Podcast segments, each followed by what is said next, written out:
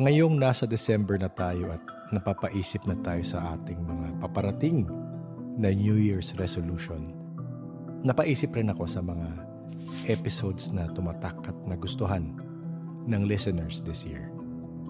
Nung November 25, nagpa-open Zoom call tayo with the listeners at tinanong ko ano ang naging favorite episode nila for 2023. Pero dahil madalas tayo ma-sidetrack sa usapan, napunta sa usapang past lives, spirit guides, possession, meditation, parallel dimensions, quantum physics, at iba pa. So tara, pakinggan natin to habang naka-break tayo. pakinggan natin ang ilang favorite episode ng mga listeners this year. Enjoy. Good evening sa ating uh, mga listeners. Kung parang iba yung boses ko, it is because nakamask ako habang ako'y nagde-deliver ng episode. Tonight, meron tayong kakaibang um, episode. It is because para tayong nag, ano, uh, sabi ko nga, wrap it up. Nire-wrap it up natin ng 2023 and pakikinggan natin yung mga naging favorite episode ng mga listeners and kung bakit. Bakit kaya? Baka may personal reason sila, baka merong parts ng story na tumatak sa kanila, baka ganun. So maririnig natin. And of course, uh, magkakaroon ng prize. Thank you, uh, care of JP's Magic Tricks Card Shop. so, yun, may prize kami na Oracle cards. Tama ba? Spelled with triple X. Joke lang. Oo. Magic Tricks. Okay. So, Oracle card by cards ba to, JP? Tama ba ang pagkasabi ko? Oo. Oracle card. Ayun, Oracle cards. So, ayan. Pero direct, alam mo, pansin ko, ang daming nagko-comment kapag school stories, mountain stories, and hospital stories, kapag kinumbine mo lahat, ang daming nagko-comment. Alam mo, kailangan ko check yung analytics, meaning yung traffic. Pero parang, yes, sabihin nila, pero hindi siya nagre-reflect in terms of uh, number of people who listened. Ay, so baka ako lang yon. Oo. oo. hindi, pero marami nagsasabi yes. Pero hindi siya nagta-translate into numbers. Ayan, may nag-raise na tayo ng hand. Okay.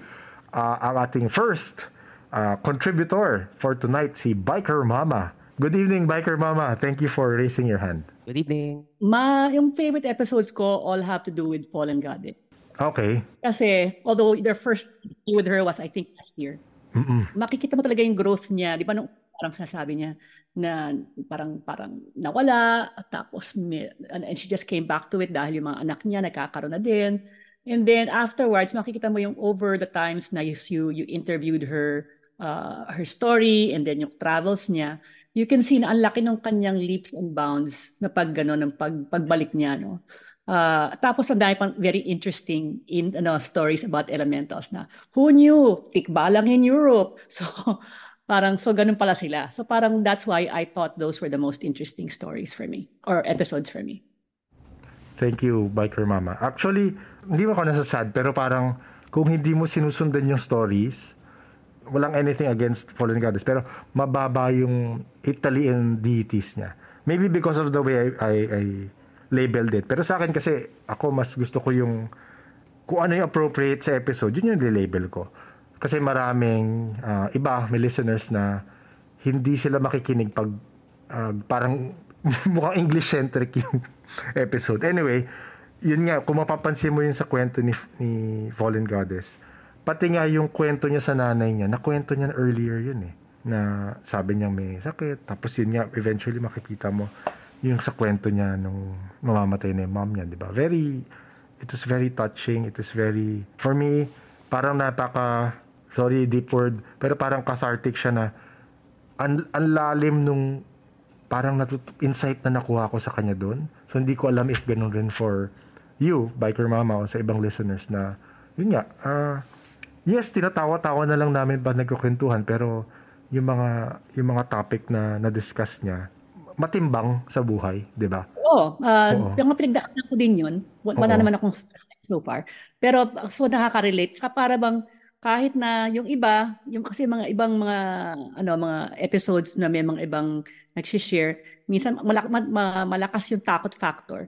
Kay Fallen God is nakakatawa. Oo. Alam mo hanapan niya ng paraan para magpatawa. Oo. Thank you. Thank you. Thank you, Biker Mama, for sharing. Thank you. Thanks, thanks. Actually, isa sa mga... So, ito nga, kahapon lang. Kahapon lang, kami ni JM, nagkakatrabaho kami. Tapos, tinanong niya nga sa akin, sabi niya, Direk, ba't di mo gawin mas mga nakakatakot na episode? Tapos sinabi ko nga, ah, personally, sabi ko, yes, meron, hindi mo maiwasan na may mga na- nakakatakot. Pero, pero hindi na yun yung hinahabol ko. Ah, honestly, ah, I mean, maiinis yung iba siguro kasi hindi naman ako aalis sa mga nakakatakot. It's more of, hindi ko po push yung mga, o ano yung nakakatakot na na-experience mo? O ano yung mga ganyan? It's more of, yung kung may kaalaman na lang na mapupulot doon sa mga nakakatakot, why not? Parang yung kay ano, kay, sa Iloilo, di ba? Yung enkwentro, di ba? May, may natutunan ka, pero na-entertain ka at natakot ka, di ba? So, okay yun. Hindi yung talagang parang tatakutin ko lang kayo. Hindi, hindi na ganun yung parang iniisip kong gawin. So, yun nga, kaya ako nag-break. Inisip ko yun. Inisip ko na masinsinan yun. pero hindi. Mas yun naman yung direction talaga. Kung napansin nyo, di ba? Kung napansin nyo. Okay. Before tayo mag... Okay, may dalawa nag-raise ng hand. Thank you, thank you. Christian ang sumunod. Christian, good evening. Thank you for raising your hand. Ano yung share mo sa amin tonight na favorite mong episode? Hi po, good evening po. Good evening. Um, Hello. favorite ko po yung kay Sir Raymond Isaac. Mm, yes. Kasi sobrang funny.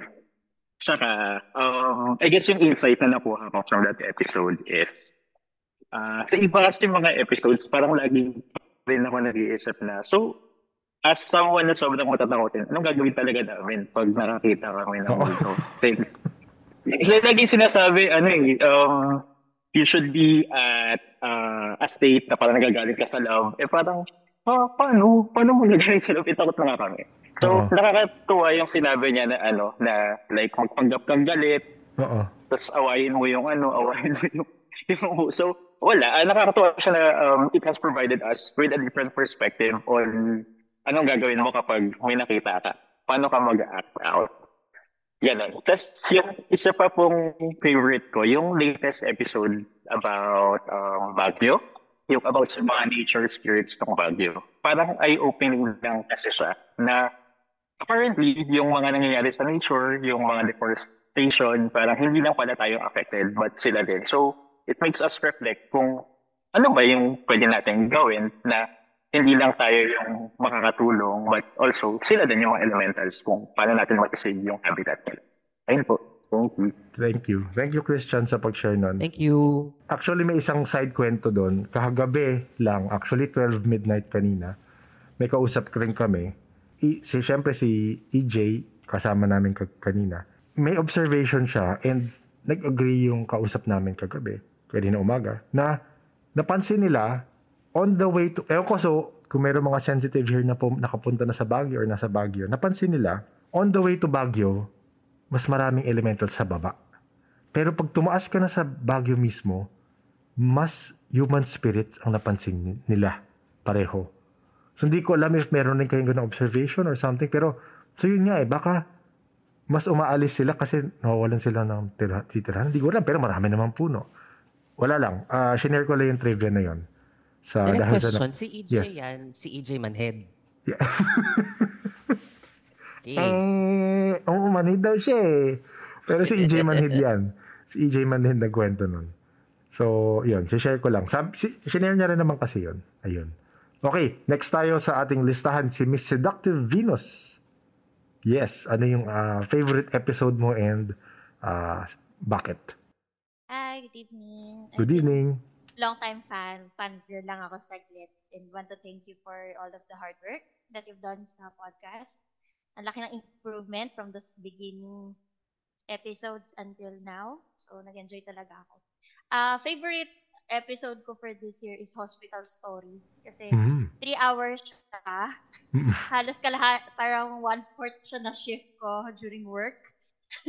Kasama ko kayo magtrabaho. And it's so, super nice kasi sobrang na, nakaka, at times nakakatakot pero there are also some stories na interesting talaga sa akin kasi I'm not sensitive. I understand that. So parang for me, sa eye-opening na makikita mo yung experiences ng mga healthcare workers Yeah. sa hospital tapos makikita you, you know they see things that are not there and that they have to uh, pretend na hindi nila uh, everything's fine ba so yun yun lagi ko sinishare sa mga newbie friend, sa mga friends ko na newbie sa podcast. Na, uy, pakinggan nyo to 3 hours. pakinggan nyo to 3 hours. Busog-lusog. Ganyan. Uh, isa pa favorite episode ko yung Akashic Records with JP. Kasi uh, when I joined our Discord, tapos parang minsan na nadaanan sa akin na ni Fallen Goddess nga, yung tungkol sa Akashic Records, na mm-hmm. parang may nakikita daw siya about me, and ganyan. So, na, doon ako na-interest, and I was like, san, sana, saan ko pwede ipagawa to? Kasi, hearing about JP's experience, parang ganun ako eh. Nakarelate ako doon na parang resistant pa ako sa pagiging higher self ko. Tapos mm-hmm. paulit-ulit lang yung lesson from life and dun sa sa episode na yun, pa, yung you opened yourself up, 'di ba, to being more vulnerable, ganyan, being much a better person, eme. kaya, kaya sabi ko, I think, ano, I think malaking benefit talaga for people to know about it. Although, sabi nga sa akin na, not everyone will be able to access that for you. So, that's really interesting. So, thanks, J- thanks po, Direct.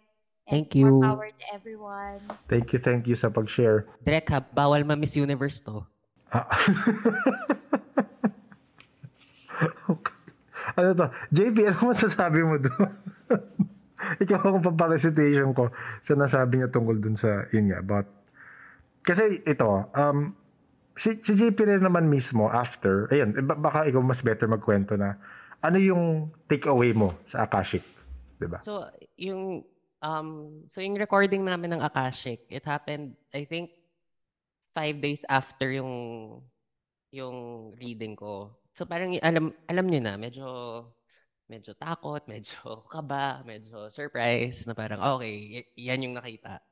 But eventually after a week, minessage ko ulit si Direk na parang you know what, Direk? Na-realize ko lang, parang if if malaki talaga yung impact ng I'm sorry guys ha, I'm, hindi ko sinasabi na mali maniwala or whatever. Yes, oo. Um, for me lang personally, parang sinabi ko lang kay Direk na Direk, parang if malaki yung impact ng past lives ko ng ng ng soul origin and whatever I said whatever yung na, nasabi ko sa Akashic record episode na yun parang but parang would it have basis on how I'm living my life now? Kasi parang yung viewpoint ko guys, ever, ever since, na parang what happens in the past, yes, you learn from it. Yes, mag-take away ka ng lessons from there. But um, it shouldn't dictate how you live your life and how you how you want to how you want to reach your goals kasi parang yung sa akin lang you're in this moment you're in the present so parang wag mo sayangin in a way or wag mong wag mong isipin na future future lagi or past life past life lagi because the yung parang yung sa akin lang if mag-concentrate ka doon baka hindi mo magawa yung kailangan mong gawin at the present moment. Yes. Yun lang. So so parang ang hirap lang ko sabihin yun sa karamihan na yan, kagaya ni kay Dr. Venus, gusto magpa-akashic. Parang, parang don't, in, don't let the reading have such an impact on you na yung ano to, yung paralyzed ka to mm, yes, oh. ginawa, hindi mangyayari. Yung ganon. And guys, reader ako, so ay, hindi ako nang babash ng nagpapabasa or mga ibang readers dyan, but from coming from me na reader din, I think yun yung best takeaway na huwag niyo masyadong i sa puso yung reading because in the end of the day, may free will pa rin eh. Na pwede mong gawin or pwede mong i-put off for a while because kailangan mong, there's just something that you have to do na more important. Mm-hmm. And take, take away, parang take away mo yung feeling mo importante na magamit mo ngayon. Parang ganun. Pero yun nga. So, delikado siya. In a way, in a way. So, pero yun, decision nyo pa rin yan. Kung gusto nyo mong buhay nyo yan. Ba't ako nasaktan dyan? Ah, uh, hindi ko alam. Direct next question na maraming naka-raise ng hand. Okay, next question tayo. Ay, okay. Sige, sige, sorry. Okay, so next question natin si, of course, itong suki natin si Ano yung naging favorite mo? Marami ka na nang napakinggan eh. Ah, hi. Ah, Hello, good evening. yung kay Sir Gerard na interview. Ayun. Part 1, part 2. Ah, both siguro. Oo. okay. Ayun, naka naka ano relate ako unang una yung may binanggit siyang ano, yung yung kumbaga parang origins nung nung ano niya, nung Mm, Nung- nung abilities niya. abilities niya doon sa doon sa ano, yung retreat house. Kasi- oo, oo. Nag-retreat kami noon fourth year high school doon sa retreat house na yun. Feeling Ah, ko yun yun. Kasi nung sinabi niya yung lugar sa Batulaw, Mm. eh isa lang yung na, na ah, ano kong retreat house doon na pag-aari ng mga pare. Hindi ko alam kung yun yun ha, pero feeling ko yun yun. Eh medyo eerie nga yung lugar. Tapos um, a few, um siguro nung nung mga late 2000s may napabalitang nag-a-appear yung Blessed Virgin doon sa isang middle-aged na babae. As in, likod lang yata nung, nung retreat house na yun. Yes. Eh di ba parang doon sila, doon siya yung ng angel, Oo. di ba? Oo, Well, eh, anyways, pwede namang hindi talaga si Mama Mary yung nagpakita, di ba? Yes, oo. Pwede namang angelic being or or extraterrestrial if if, if we don't know, di ba? We don't Pero know. kung kung ano yung yung message niya kung love and peace go. Oo nga. So yon tapos basically isa rin kaya kaya medyo um, close sa akin yung yung ano na yon, yung interview na yon, yung podcast na yon kasi um, parang yun na yung huli kong rinig kay Sir Gerard after Yes. nung yung sa clubhouse. Oo, no? Oo. oo. Nawala na, 'di ba? Nawala, wala na. Wala na Wala podcast. na. Wala na. Oo, ah, parang yung last ano nila, last session nila was the last time na nandoon ako. Ah, okay. Oo. Tapos nagtanong ako, tapos sinagot ako, then sabi ko may follow-up naman siguro kasi parang nagkakagulo yung ano nila. Oh, Parang yes, nagkakaroon oo, ng- oo, nagkakagulo yung signal nila noon eh. Oo, Signal, naalala ko yun. oo. Andun na rin ako noon. Andun rin ako noon. Oo. I had a feeling na ay may parang parang everybody had a feeling na parang parang may nag ah, ano, i-interrupt. Oo, yes, yes. Oo. Parang ganon. Tapos, basically, nagtanong ako na ano eh, na ah, parang tungkol sa spirit guide ko. Tapos, ang ano, ang, ang crazy kasi sinabi niya, grandmother ko. Eh, di ba yun yung Yes, yung kwento mo.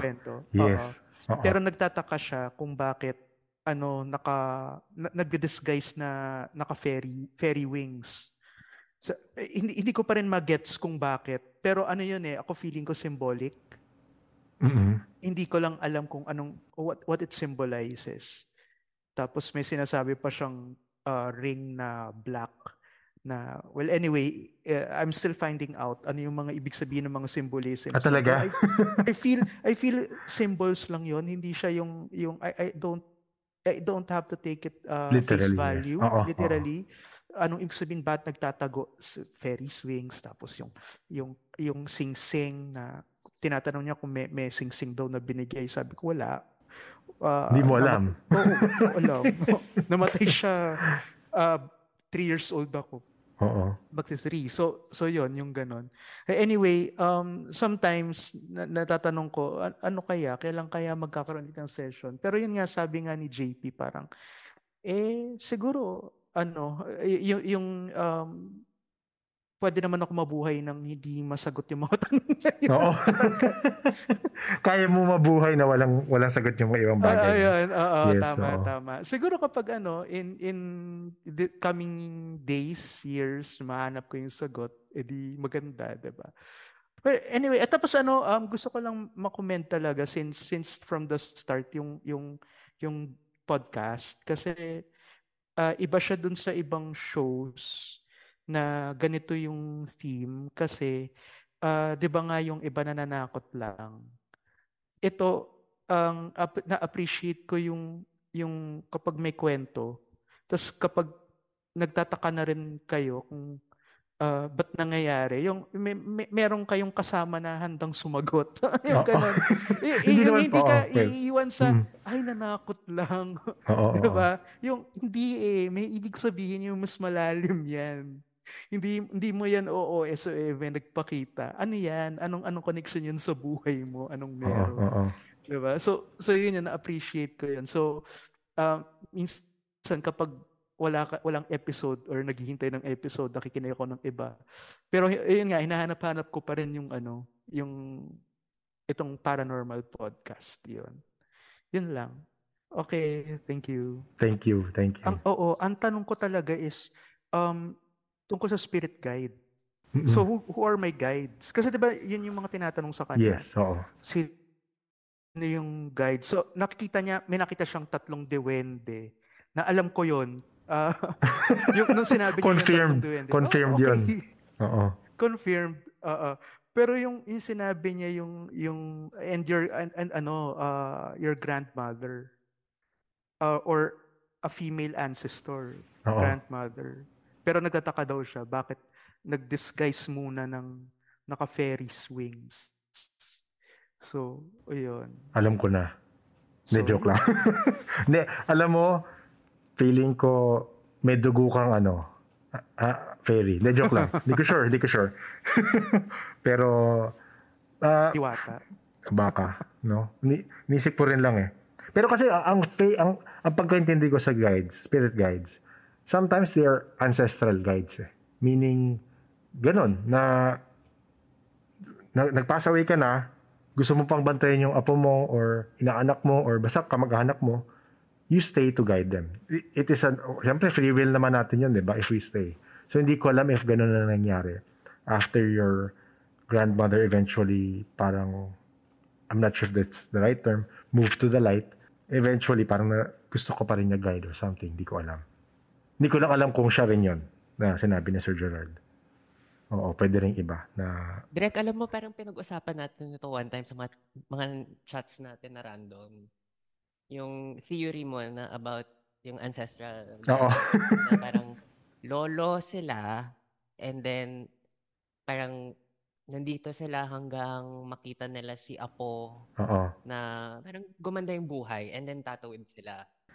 And then yung, I think yung, yung context niyan is, okay, sisigit ko ko JP bago mo tuloy. Ang context niyan is si JP hindi siya naniniwala sa past lives. hi- hindi direct medyo extreme yan. Okay, extreme ba? Guys, Extreme. so clarify ko lang ha ang statement na to dahil okay, sige, go, go, go. medyo harsh si Direk talaga sa akin. Ay, But- grabe. Naniniwala naman ako sa past life, guys. But yung yung thing ko lang is dalawang beses ko lang nakita na, totoong possibility for me. Again, ako lang to, for me na oo, nag-reincarnate yung dalawang tao na to. 'Cause, uh, just to give you guys a background, again, ako, I'm coming from from, alam niyo, narinig niyo naman episode ko eh, na parang very um, ancestral worship and ganyan. So parang sa akin lang, kung lahat ng um, ng ancestors ko ay na-reincarnate or na, what, na, yun, na-reincarnate nga, sino yung mga kausap kong mga anito sa mga altar ko or sa mga ritual ko? So parang doon lang ako hindi doon lang hindi ko matanggap na everybody gets reincarnated. Kasi parang kung reincarnated na si first ancestor ko, ba't ko siya nakikita sa mga ritual namin? Or y- yung ganon. So parang that's how the conversation started with Direk.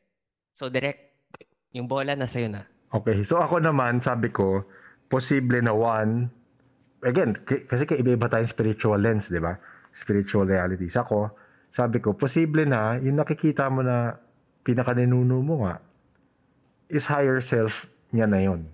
Pero yung nag-reincarnate na, yung part of him, kasi parang ganun yung explanation minsan, di ba? We are part of a whole and we separate to experience different lives, di ba? So yun na is isang theory ko. Isa namang theory ko rin with regards to reincarnation and uh, yun nga, is logic gi- lang ginamit ko for myself ha, na kung ako yung lo- lolo, nagpa, uh, sabihin mo, lolo na ako, nagpasa uwi na ako, gusto kong bantayan pa rin yung anak ko, tsaka yung anak niya.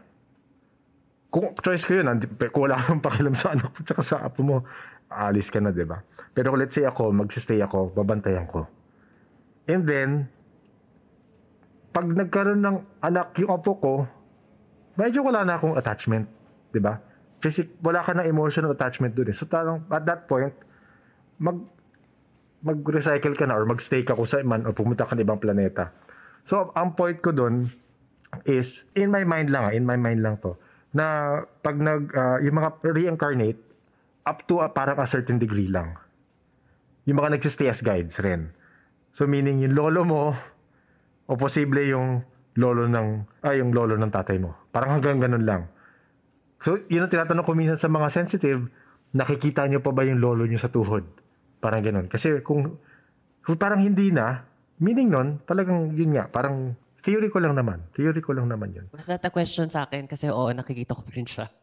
o, ayun, okay, sige. O, yun ang hindi ko maintindihan. Pero yun nga, uh, sa, imagine mo sa sa thousands of years, eventually, parang mag, baka magsawa rin yan sa'yo. Tapos, mag-reincarnate na siya. Hindi ko alam, hindi ko alam.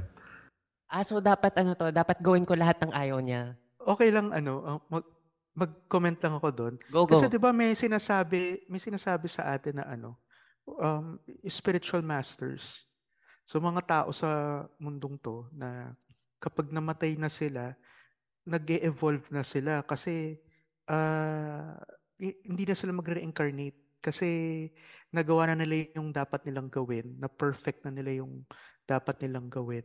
So ako feeling ko, yun yung yun yung mga nagiging anito, yun yung mga nagiging spiritual masters na na yung ancestors na hinihingaan natin ng ng tulong, nagagabay sa atin. 'Di ba? Kumbaga wala na silang babalikan na katawang lupa kasi na perfect na nila 'yon. Or meron naman akong um, parang parang tinatanong ko lagi na parang guide uh, buhay to, buhay na tao. Okay, to. buhay na tao to. Oo, yung tinatanong ko. Uh, sabi niya, ang ang ano daw natin, ang ang consciousness natin uh, parang sa computer, parang parang uh, data sa sa sa oo. So so kapag ano, kahit namatay na tayo, nandoon 'yun. Kunyari sa, sa internet, 'di ba, in-upload mo yung mga videos mo Yes, kahit pictures oo, mo, nandun oo. na yun, maiiwan mo na yun. So kahit patay ka na, kahit na-reincarnate ka na, nandoon sa kalawakan or sa dyan lang sa tabi-tabi yung, yung file na yun. Nasa Akashic, so, oo. Ma, ano yun, ma-access, oo, so ma-access, ma-access pa rin yun na ng, ng apo mo at mare-recognize pa rin niya yun na Mm. galing yan sa lolo ko, sa lolo Oo, ko. oo, oo. It makes sense yun ah. Direk, alam mo parang movie ni Scarlett Johansson yung Lucy. Freaky Ah, talaga? lang. 'Di ba? Kasi Hindi ko pa napapanood yun. I'm sure napanood I'm sure napanood na ng karamihan but Oo. spoiler alert at the end parang so 'di ba na-unlock yung sa first few scenes na unlock yung certain percentage ng brain niya and then nagka-power siya and then after a certain number of sequences nagka-power ulit nagka-power ulit at the end ng scene naging USB siya so parang lahat ng data na nakuha niya from her weird trip because again medyo Naging data, oo. oo yan Posible. Ay, eh, yun nga, pag tinisip mo sa, eh, sabi nga naman, we are part of a simulation eh. 'Di ba So that's another thing to think about na, yun nga, we, we are data gatherers at this point. We are gathering emotion, gathering experiences, gathering uh, uh, learnings, insights from life. And then, binabalik natin sa, ayun na, isa pa yun sa mga ano, binabalik mo sa source para matuto si source or whatever. so wala tayo USB Oo. Lahat tayo, wala akong mahawak na USB dito. Lahat tayo ay USB, wala akong hawak dito. Okay, next. Hello. Good evening. Hello po, Direk. Good evening Hello. po. Good evening din po, Kuya JP. hello And everyone po na nakikinig. So, um, hello, I'm Nix. I've been a backseat po na supporter ng podcast. And first of all, I want to thank everyone, especially si Direk, Kuya JP, the pioneers ng podcast kasi you guys talaga uh, helped me a lot in understanding the mystery sa hiwaga ng mundo particularly ng Pilipinas, nag-guide niyo yung understanding and of course, yung yung pag-share ninyo ng personal experiences ninyo and sa pag-expand ninyo ng knowledge of the universe. Grabe po. Sobrang mind-boggling yung mga revelations from from ano pers- personal stories ng mga tao. So for ano po, for my favorite episode, siguro something po na talaga nag-a-align siya sa interest ko. Since galing po ako ng Mindanao, so yung interest ko talaga mostly sa aswang, So, Ako, um, as aswang. expected, ako aswang. And yung mga, yung mga like communities po, like, kagaya din sa Encuentro sa Iloilo, Mm, mm, mm, mm. yung mga, hindi naman natin ma-assume na aswang po sila, pero nakaka-curious lang po yung existence po ng mga communities na gano'n, yung uh, meron silang inclination towards, um, I don't know, nagpapossess po sila ng, ng powers po na beyond our understanding. So, yun, isa rin po yun. And yung, yung mga ano pa po, yung lihim na karunungan, it's something na that I'm unfamiliar with, pero na ano ko po yung sobrang interesting nung, yung concept kasi bago pa lang po sa akin, sa podcast ko pa lang siya narinig. And also yung mga ano po, mga short stories po nung ilan yung guest yung hindi po yung constant guest niyo, yung mga stories nila, lalo na yung sa sa school, sa sa direct. May nag-share ata eh. Yung school sa Joke lang. Ay, So, alam mo ako ah. nag- yeah, doon ako nag-aaral Oo. ngayon. Tapos, very, ano, very interested po ako sa paranormal. Kasi, ah yun nga, na-share ko din po, natutulungan ko din po yung mga friends ko. Kasi, nagugulat ako, like, recently, nag-open up sila about sa mga experiences nila na hindi nila na-open up sa family nila.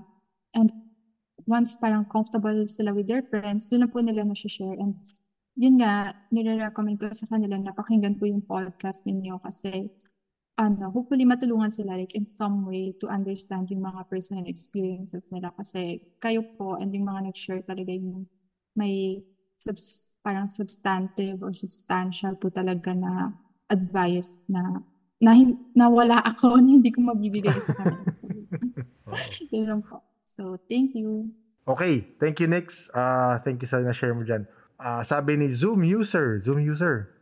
Marami ba kayo Zoom user dito? Ay, isa lang siya. I wonder kung meron ako spirit guides or if they even exist sa buhay ko. Nung baby kasi ako, sabi ni mama, naubos ko yung bottled milk ko. Imagine sabi ni mama, newborn siya, 2 to 3 months na ubos niya. At that age, hindi naman marunong magha, mag-handle ng bottled milk ang babies. Eh, actually, yun nga, ah, hindi ko alam kung nasa Discord ka, meron sa Discord na parang FAQs ng ah, about spirit guides, nag-share doon yung ibang ibang ano rin, ibang tao rin sa Discord about the experience nila with guides para malaman mo. Pero yun nga, kailang ano yung intention mo? Bakit gusto mong malaman? Usually yun yung tinatanong sa akin eh. Sinasabi nila, mm go JB. Saka direct, yung parang yung another time na pinag-usapan natin, parang guys, yung yung sa experience ko ah, from from yung from tinutu ang dami kong natulungan with mga spirit guides and whatever. Parang isipin nyo na lang, parang either barkada niyo sila or yung favorite tito or tito, tita nyo. Parang paminsan-minsan nandyan sila and gaguide ka nila from let's say from 6 a.m. hanggang labas mo ng school ng 3 p.m. And then after a while, uwi din, eh, yung pag nakauwi ka na, alis sila. Because may asawa sila, may love life sila, may boyfriend sila, or or may other duties sa bahay nila. So parang from time to time, nandyan sila sa tabi nyo. And, and kung wala sila dyan, it just means na may pinuntahan lang for a while. So parang hin wag nyo na lang isipin na lagi silang nasa tabi nyo. Pag, pag nakikita namin, mga psychics, um, yung spirit guides nyo, think of it, parang nag-meet up kayo sa Jollibee or sa McDo, and then super kwentuhan. Parang ganun yun eh. mm Y- y- tsaka hindi naman, tama na, pagkaintindi ko rin ni JP, no? Hindi naman meaning nun, palagi silang nandyan. Kasi iba inisip na, oh, dito yung guide, may guide ako, nandito siya. Hindi ganun eh. Parang, alam mo yan, parang, minsan nandyan, minsan, minsan, wala. minsan nandyan sila. Mm-mm. And then, pag, pag kailangan mo sila, nandyan sila. Pero from time to time, parang, syempre, syempre parang, parang titong, tito or tita nyo nga eh. Na parang, okay, nasabi na namin yung kailangan mong gawin. So, um, ikaw na, yung parang ikaw na bahala from that moment on. Kasi, and if ever magka-problema, babalik sila to help you. Kasi parang, you do have to think of it na if baby ka 24/7, hindi ka din maka hindi hindi mo din matututo yung mga lessons in life na kailangan mong matuto. Yun lang. Oo, oo. Agree. Connected lang sa may question si Crypto Assassin. Ah, hindi ko alam kung masasagot mo to GP. Ano pang nangyayari pag nalaman mo kung sino yung guide mo? Lagi na siyang magpapakita sa iyo, ganun? Hindi. Hindi. Parang Parang yung parang yung sinabi ko kanina na pag nagpakilala sila sa inyo, make sure na you build a good friendship.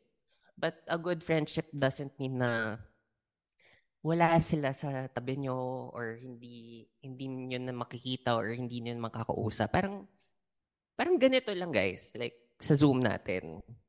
From time to time, hindi tayo nag-uusap. Pero kapag moment na tumawag si Direk na, guys, may Zoom meeting, kukumpol tayo. And then we'll meet and we'll log in sa Zoom and mag-uusap.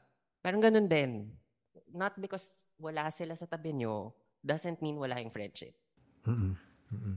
Ayan, ang lalim nun. ah. Pero thank you, JP, sa, ah, sa iyong ah, Miss Universe. ah, Direct yung corona sa akin na, hindi, nasa top, nasa top 5 ka pa lang.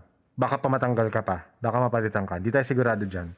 Depende sa uh, susuotin mong ah, airplane or submarine or pista. gusto ko bus. o bus, pwede rin. Okay, Darius, game. Thank you, thank you for waiting. Patiently waiting. Okay, hello po. Oo. Good evening. Good evening, good evening. Narinig na po ba? Okay. Yes. Ah, yun po, gusto ko lang din i-commend yung podcast kasi very interesting. Medyo inclined din po kasi ako sa mga paranormal. So, i, ano, medyo catchy siya para sa akin. And for that, ano, for that 2023 na episode, siguro po ang pwede ko pong ma-share na favorite ko, yung recently na enkwentro sa Iloilo. Mm. Ah, yun din po yung una ko napakinggan. Then Ah, saka talaga? po ako nakinig, nakinig nung ano nung first episode and so on. So napakinggan ko siya, medyo naging favorite ko rin kasi sa trabaho namin, nag-field work kami Ah, for okay. sa buong sa buong Philippines minsan Visayas and Mindanao and na, na, na-catch ko yung sa Iloilo kaya pinakinggan ko kasi yung kwento niya kay Ate Jen po ata yun. Yes, oo. Oo, na ang galing niyang magkwento kasi dalan-dala ko dun sa sa ano niya, sa reactions niya napaka-genuine and hindi alam mo yung natatawa siya pero ramdam ko yung takot saka Oo, yung oo. yung tense habang nagkikwento siya. Ah, na naging favorite ko din siya kasi yun nga sabi ko medyo inclined ako sa paranormal kasi the way niya ikwento talagang nag nagets ko yung ano yung buong storya na hindi medyo putol ganon. Ah, ayun lang naman kasi nakakatakot siya and to add up medyo may iba rin akong favorite kasi hindi ko alam kung 2023 yun eh. Pero Okay sige, lang. i- i-share ko na lang din. Mm-mm, sige. Yung sa ano, sa lihim na karunungan, ah yung LNK, medyo napapakinggan ko na rin kasi. So, yun, yung LNK. Ah nagustuhan ko siya kasi hindi dahil sa interested ako sa LNK. It's just that yung ano, yung idea na there's something more in this world na hindi ko hindi pa natin alam. Yung ano mo yun, yung yun lang, th- there's something more. Da, kumbaga, parang sa inyo lang direct, yung parang nasasabi nyo minsan, yung curiosity nandun, saka, though, ako din kasi, aminado ako, medyo scaredy cat din ako. Oo. Pero yung, yung ano, yung interest ko into this kind of ano, things sa paranormal, nandoon. So, gusto ko lang din malaman, di naman dahil sa itatry ko or what. Pero, alam mo yung feeling na ano, yung satisfa yung satisfaction na may na kukuha kang bagong idea, Yes, yes. bagong knowledge na it pwedeng makatulong sa in the future or pwedeng makapag ano makatulong sa today mga ganyang bagay. And yung mga napagkukwentuhan niyo minsan na may mga explanation pala yan ganyan na minsan kasi parang way back 2020 na parang hindi ko naman sure kung depression yun pero I felt that eh na parang I'm so down na parang yun na may ano yun parang ang bigat. Tapos ano medyo napapakinggan ko na rin yung mga angel numbers. Then ano unconsciously hindi ko alam kung medyo napapansin ko lang na ano naging frequent siya sa akin nung year na yon na lagi ako nakakakita then Hmm. Naging curious na rin ako sa spirits kasi baka may, yun nga, dito ko nalaman na, ay may spirit guides pala. Baka mm-hmm. way back two years ago, may ano, gustong sabihin sa akin yung spirit guide ko or he, he was or she was trying to communicate with me or something. Pero I think ano ano siguro na ano na ang tawag doon na achieve naman namin siguro yung goal ah. namin parehas or yung Oo. gusto niyang ipahatid. Pero yun, kaya din ako nakinig lalo at naging interesting lalo sa akin to kasi meron palang way para i-communicate yung spirit guides and yun, na parang hindi ako nagsisisi na ano na something like to take it positively yung naranasan ko before. Ayun, ganyan. So, ayun lang. Thank you po. Thank you, Darius, sa pag-share. Medyo, syempre, medyo personal yun for you and thank you na na-share mo yun. Opo. Kasi mahirap talaga i-admit, di ba? I mean, in a setting like this na, syempre, anonymous tayo lahat, mas madali siya ilabas. Pero yun nga, hindi pa rin siya ganun kadali. Pero thank you sa pag-share nun. Actually, na-mention mo nga yan na about spirit guides. Kasi gusto ko gumawa ngayon ng episode na talagang how to find out, iba-ibang experience ng mga tao. So, yung mga nakaka-experience, uh, bala ko invite para mag-share sila nung kanilang experience with their guides. How they deal with the guides, how they discover their guides, how they communicate with their guides para at least pag may mga nagtatanong na paano ko kaya malalaman if may guide ako o wala, papadala ko yung link ng episode na yun na spirit guides, specifically spirit guides. So hopefully, I think by next year, hindi ko pa naluluto yan uh, magawa ko yan na meron talagang episode specifically about spirit guides na talagang nakafocus lang doon. So hopefully, so Darius baka gusto mo yun pakinggan or if nag-uusap na kayo ng guide mo, de okay na. uh, medyo tinatry ko pong i-communicate like yung mga nagtanong ako sa Discord kung paano sila i-communicate and how to ask their name. Pero may nakuha naman po akong pangalan pero hindi ko sure kung imagination ko lang yun. Pero still, I kept it naman. So, Oo. so far wala akong assurance kung siya ba or what kasi syempre yung medyo may for precautionary measures yung sa um, baka kasi trickster or what. Yes, correct, correct. Oo. Kaya medyo hindi ko masyadong pinipressure. Pero siguro ano, sooner or later darating din naman kami doon. Pero right. it's a good ano, it's good step naman siguro. So, so yun na maririnig mo rin from from the other people sa Discord na hindi siya racing. Take your time, 'di ba? Hindi naman siya kailangan agad-agad, eh, 'di ba? Saka Darius, parang um yung mabahagi ko lang since may pangalan ka na parang don't wag wag ka maglagay ng judgment. As in ang number one kaaway natin when it comes to yung yung um, intuition and yung gut feeling is yung the moment na i-doubt mo siya For as, kasi for as long as wala kang maramdaman na na headache or ng yung parang alam mo yung yung feeling kapag nervous ka, yung parang kailangan mo umutot or kailangan mo burp, yung ganong feeling. Kapag walang ganon, it means na walang malicious intent, walang um walang masamang balak. Kasi if you look at it, ang tao designed siya to understand kung saan siya lala kung kanino siya lalapit. As in, kapag may problem ka, alam mo lang kung sino lalapitan mo. Parang we have that gut feel. We have that built in in our system eh. Kung alam mo na kailangan mo umalis sa trabaho mo because one, hindi ka na happy, mararamdaman mo yun eh. Sasabihin ng katawan mo yun. Yun lang. So, sana naliwanagan ka sa ni JP. Hindi, pero, di ba, ah, yun nga, yun yung based on JP's ano, spiritual lens or experience kung papaano siya nag-i-interact, di ba, with his guides. Parang yung So, feeling ko na, mm. yung- if hindi nyo pa na pakinggan yung episode ko, um, so, Pakinggan nyo na daw. for the, hindi, for the longest time, parang, listener ako ni Direct from yes, yes. oh. 2019. And for the longest time, parang, gusto ko talaga mag-email, pero nahiya ako. And then, Hmm. Humingi lang ako ng signs from the universe or signs from yung mga anito na kailan yung proper time. And then, sure enough, dumating yung mga signs and dumating yung feeling na, okay, time na talaga mag-share. And yun, from, from isang email, may interview na 8 hours. And then, after nun, nandito na ako. So, yun lang. Parang, you know when it's right by the feeling that you get. Yun lang. Parang, parang love life lang yan. Wow, biglang naging love life. Sa, sa, sa February pa po yung ating usapang love life. Na joke lang. Pero thank you Darius for sharing that. And yun nga. Yun. Thank you. Naka-record naman yan yung nasabi ni JP so pwede mong balikan by second week of December. Ilalabas ko tong episode na to. Okay, Thank you po.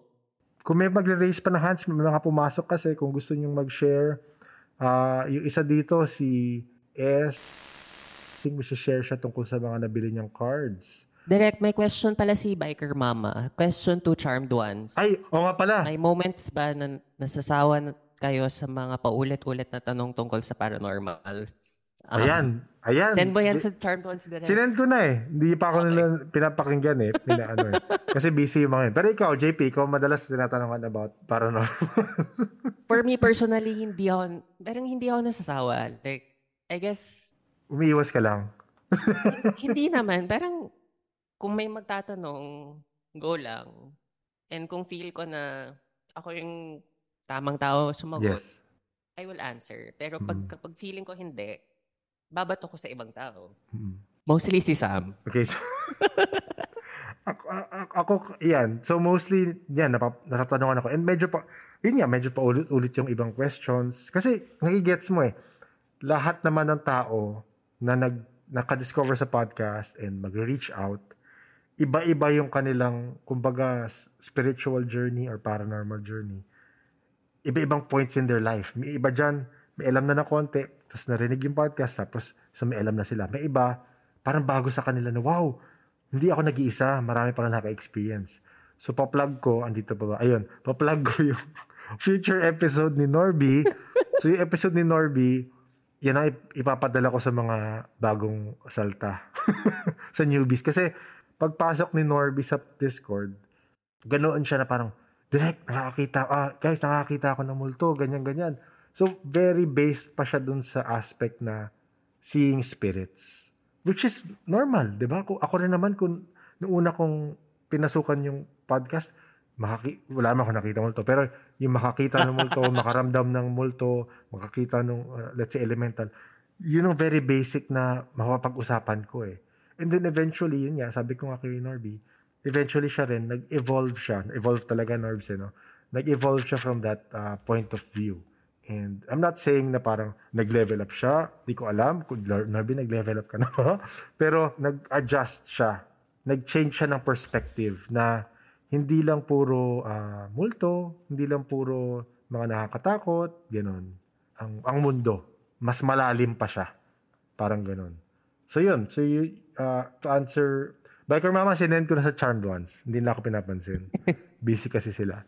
Pero pag may sumagot dyan, habang nag-uusap tayo, sasabihin ko sa'yo. Pero yun, willing naman, kagaya nun, kung hindi ko alam kung lumabas yung episode na yun, mapapansin nyo si JM, one time, marami nagtatanong sa kanya.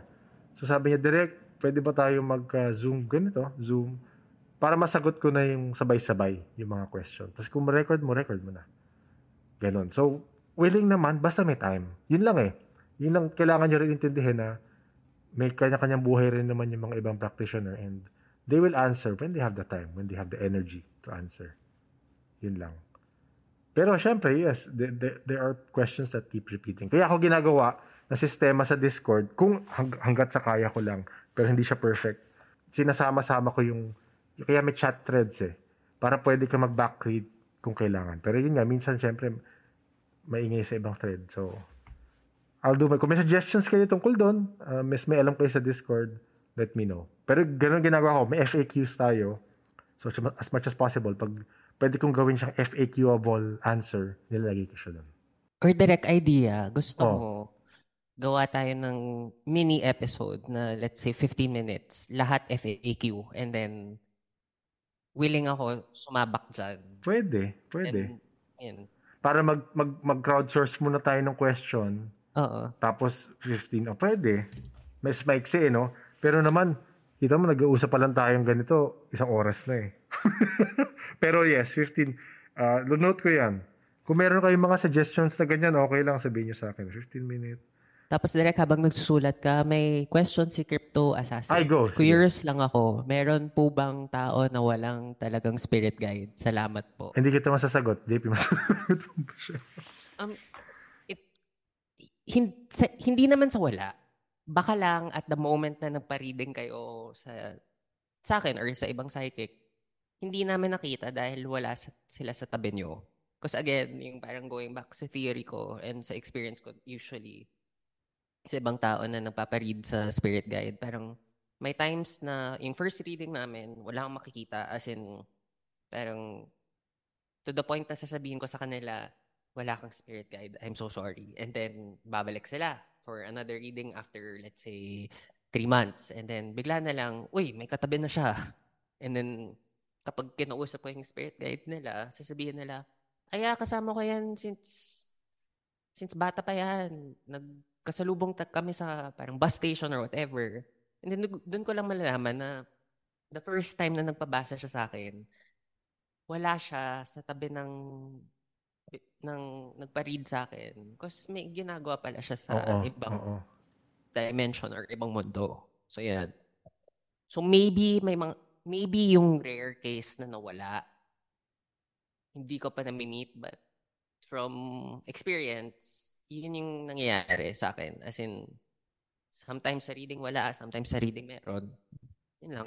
Follow-up question yan dyan, pero ito masasagot ko to.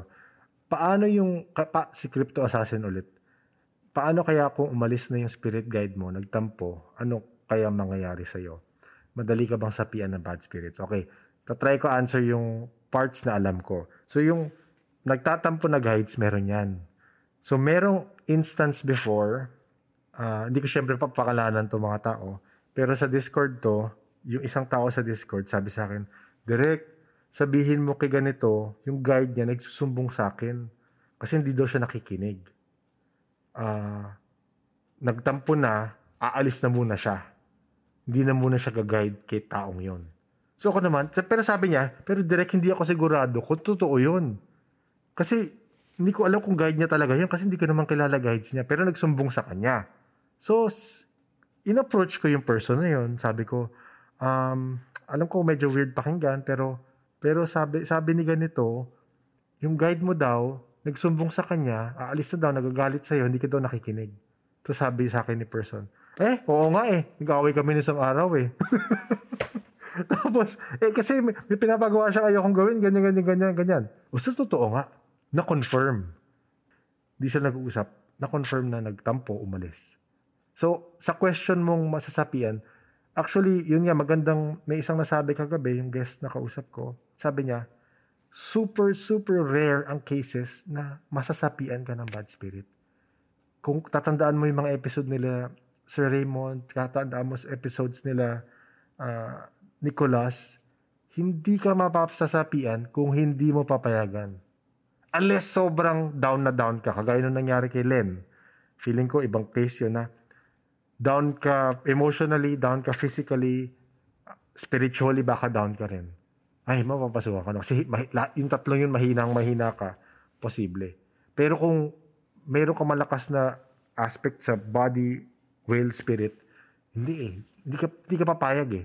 Kung natandaan nyo rin, baka hindi nyo pinapakinggan yung episodes ni Maria, the light worker. Super insightful yung kinuwento niya na merong umaatake sa kanyang entity, both physically and spiritually, humingi siya ng tulong. Kanino? Kay Jesus.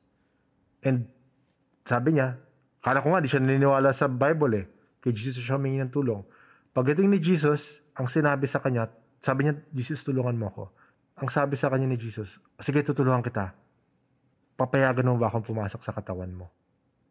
Gets nyo? Si Jesus na yon Magpapaalam pa siya para makapasok. Again, di, ayoko magsalita in absolutes na hindi kayo papasukan kasi may cases na mga ganun na napasukan pa rin. Hindi ko rin maintindihan kung bakit ganun. Pero if you believe na hindi ka papasukan, hindi ka papasukan. For me, ah, that is my personal belief sa bad spirits. Hindi ko alam, JP. Saka just to, just to support you direct sa sinabi mo, parang yes, oo. Um, I think mahi, yung, nadala kasi tayo ng Hollywood eh. Nadala tayo ng The Exorcist, the, the Nun, the Mm-mm. Yes, oo. Conjuring. Oo, oo. Nadala tayo lahat. As in, kahit ako, nadala ako sa horror genre. And I think kailangan lang ma ma-clarify ang nakikita nyo sa cinema at nakikita nyo sa TV, remember lang, entertainment yan. Ang script was built to entertain you at madala sa kwento. Sa totoong buhay, honestly, sa because again, yung sa practice ko, nasasapian talaga kami. Mm-mm. Um, it takes... Pero ginugusto nyo. I mean, merong Oo, consent. y- yung, Oh. y- yung parang you have to be open to it. And to allow a spirit to come in takes a lot of energy. And from both you and the spirit. So wag nyo isipin na parang, ah, dahil wala yung katawan, madali lang siya pumasok sa katawan ko. Parang sa kanya din eh. Like, it will take um, an amount of energy for him, for it, it na lang, for it to enter your body. Kasi, again, parang dense tayo at siya ibang density and then may nand- nandyan ka din sa katawan mo. So parang, alam mo yun, mahirap din. Mahirap din para sa kanila. So, I guess, yun lang. Wag lang tayo madala ng horror movie. Kahit mahilig ako mag-horror movie, wag lang tayo mapadala na ganyan sa totoong buhay. Kaya direct, pwede ka mag-horror movie. Kaya mo yan. Oo. Papano, na, na, may, gusto, gusto ko na panoorin yung may kamay. Ano yun? Talk to me ba yun? Willing na akong kamay? umaga. Yung movie na may kamay na ganun. Tapos paghawak nila na possess sila. Nasapian sila. Um, oo, Australian movie. Oo. Pero yung sinabi mo kamay, um, medyo iba na isip ko. Sorry. Ay, nako. okay. May, mapunta ako sa question ni Peter Pan. Question po, sa Charmed Ones din po. Nagkaroon na po ba ng moments na nagkaiba-iba ng pagtingin nila sa isang case ng paranormal? Okay, clear ko rin lang ah. Yung Charmed Ones, ito yung si Liz, si JM, si Sam, at inadapt nila si Olivia. Pray. Siyempre. Pero yun yung, pag magtatanong kayo ng charm bonds, yun yung mga charm bonds, hindi na, hindi na dumadalo yung mga yun dito. oo, si Liz busy sa life. Yes. Si Sam busy sa, Ibang sa bansa. adventure. Oo. si JM busy sa, Joe, ah, lalaki. si Olivia busy sa, an, an, ano Saan ba? ni Olivia? Hindi ko Um, rin alam eh. School, life, School. and and and business. Oo. Oo, yun. So, hindi, sa totoo lang, hindi sila nag, nag, nag-case ng paranormal. If ever, na ganong case na parang, kagaya one time sabi ni Liz, ano ba yan? May ganito sa bahay, ganyan, ganyan, ganyan. Tapos tingin ni Sam, ay wala yan, ganyan lang yan. Yun lang, ganun lang sila mag... Wala, tsaka matagal na yun, di talaga sila nagki-case. So, uh, hindi ko alam kung kanino mo address yan, Peter Pan. Hindi ko rin alam. Si JP, nagki-case ka ba, JP, ng paranormal cases? Um, paminsan-minsan, but again, parang may may other side to my life din. Mm-mm. si EJ, kaya niya yan. Wala siya, absent siya eh. Pwede mag ano lang ako, mag-react lang ako. I go. Very ano lang uh, ang, ang na, natutuwa lang ako na ano, yung yung ganun yung kasi naalala ko yung episodes ni Miss Cheeky Mm, yes. at saka sino pa? Ah, ayun, at saka yung, yung sinabi niyo ngayon, yung tungkol sa Charmed Ones kasi Mm-mm. parang yung 'di ba si Miss Cheeky may buhay na siya sa Mm. ibang bansa. Ibang bansa, yes. Tapos iba na yung pinagkakaabalahan niya. e- eventually, yung harapin pa rin yung regular na buhay. Oo, yun ang truth to it. Oo. 'Di ba? Yung ah, ano lang to eh, yung yung ah, interest, spirituality, it's just a facet of your life. Pero pero may may haharapin ka pa rin buhay mo na yun yung talaga yung pagkakaabalahan mo. Ah, wala lang, parang naano lang ako doon, parang ano ba tawag doon? Na hindi amazed eh. Parang na nakakahanga. Ayun. Mm-mm. Yun, yung ganun. Yun lang. Oo. Direct, parang yung, yung ang ganda lang sin- ng sinabi ni, parang yung, alam mo yung pinag-usapan natin again one time, yung, yung question natin na lahat ba may mission? And I think, Ah, yes, yes, yes, yes. Maganda think- yan, maganda yan. oo. I think yung, yung takeaway ko talaga from, from life, na dual ang, dual ang ginagawa ko. May, may sa umaga, may sa gabi. Oo. um, I think yung... Sa saan ka rumarampa sa gabi, JP? Yun ang tanong ng mga tao. Um, sa sa mundo na hindi mo nakikita at kinakatakutan mo. Ah, okay. Yung ayaw mo makita. Okay. Yeah, But anyway, parang sa akin lang, guys, parang walang mission in a way na yung set in stone na kailangan mong gawin na kung pag hindi mo ginawa, hindi ka pupunta sa heaven or sa paradise or sa nirvana or whatever. Parang I think walang ganon. It's more of you're given a task for the day. Isipin nyo parang nasa office lang kayo. May binigay na task sa'yo si boss. And sinabi ni boss, I need this by 6 p.m. Yun yung kailangan mong gawin for that day. And then after that day, reset lang ulit. So parang walang set in stone na mission. It's just you have to fulfill certain tasks.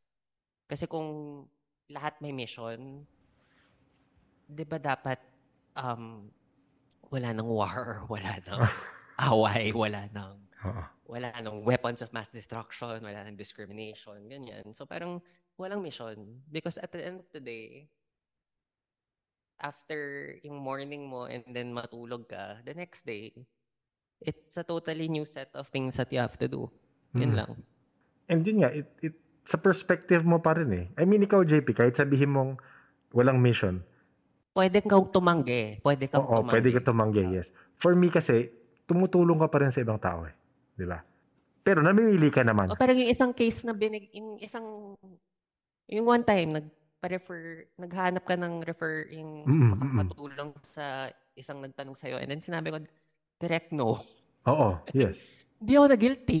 hindi Oo, na oo. Pinagtawanan Yes, lang diba? ako ni Direct, pero hindi ako na-guilty. Oo. Pero yun, di ba, parang may, may kanya-kanya tayong buhay eh. May kanya-kanya, it's more of, ang for me, ang gusto ko rin gawin is sa mga taong yun nga, nakakaramdam, nakaka-start, nagsa-start pa lang maintindihan yung, I guess, spirituality nila, is how to deal with it in your day-to-day life. Some people, I'm sure, ako hindi ko naman di-disregard. Some people, maybe, hindi ko rin masabi with clarity, and hindi ko masabi with uh, 100% na sure ako. I think some people really do have missions. Some. Pero yun nga, sino, na, sino nakausap natin ng JP? Ah, si Batara yata yun. Si Patara. Oo. Mm-mm. Na parang, many are called, few are chosen. Oo. Di ba? And I think to build upon that direct, parang yung, alam nyo to guys, comic book fan ako and yung, yung dream ko dati nung 10-year-old ako, gusto ko maging si John Constantine. and then, and then nung nag-18 ako, na-realize ko lang, shit, ang hirap ng buhay ni John Constantine. Sige, wag na lang. So yun, Diba? parang.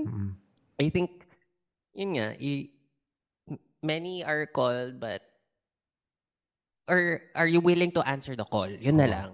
Kasi pwede ka, pwede ka din mag-no eh. Oo, oo. Kasi no one has all the answers. Diba? Agree. Agree. So, nasa sa inyo yan. Pero sorry, meron nagsabi, meron rin akong, ayun nga, isabi sa akin nung, nung, nung ano, sometimes yung sacrifice ng mga ganyan, yung nagpo-full time, Mm-mm. ang sacrifice, eto ha, baka man, ang sacrifice is love life. Ah, talaga? Ah, Baka si JP may mission. Hindi Hoy. nagkaka-apply. Hoy. Hoy, wag kang yung ganun sa akin. Ay, joke lang, joke lang, joke lang. I think I think naman hindi, hindi sa walang love life. I think Sige, hudlot siya sa love life eh. Kunwari, kunwari parehas kayong psychic and parehas kayong, yes, let's go on this mission to help people with the paranormal. Pwede kayo.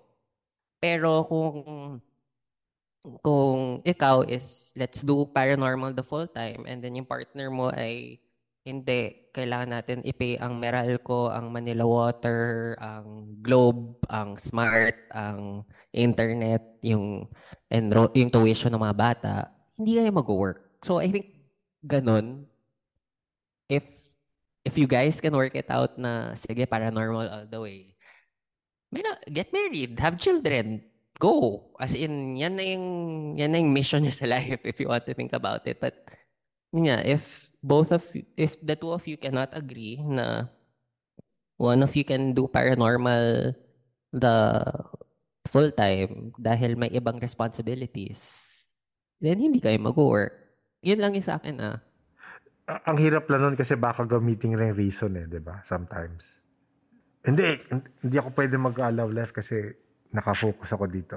Pag nasa, nagpa-practice ka ng spirituality mo, kung open ang communication lines nyo at napapag-usapan nyo na, okay, ganito ang schedule ko, naiintindihan niya na ganun ang demand sa iyo nung ng, ng buhay mo as a spiritual practitioner, kung nagkakaintindihan kayo doon, hindi kayo magkakaaway, di ba? So, y- yun ang perspective ko lang. Hindi ko sinasabing hindi siya totoo.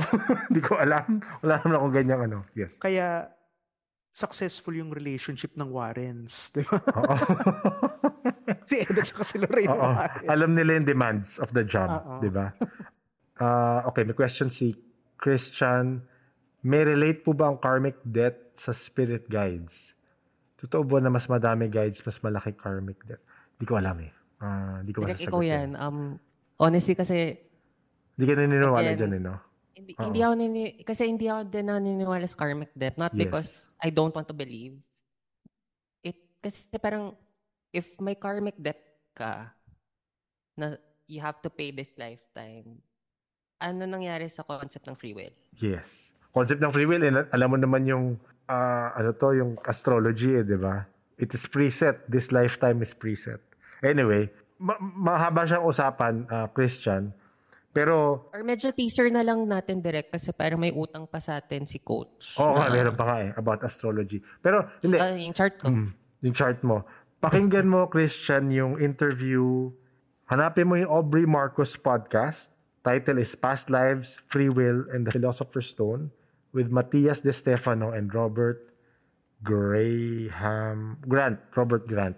So, pinag-usapan nila yan about karmic debt and about na parang ganun na lang ba yun na kagaya nun, yung mga namatay ba sa yung mga namatay ba sa Palestine, yung binombay, yung mga namatay na bata, karmic debt nila yon Hindi eh. Kasi parang, pagkaintindi nila ah, kasi merong nag-free will na nag-press nung, nung missile na tumama sa kanila.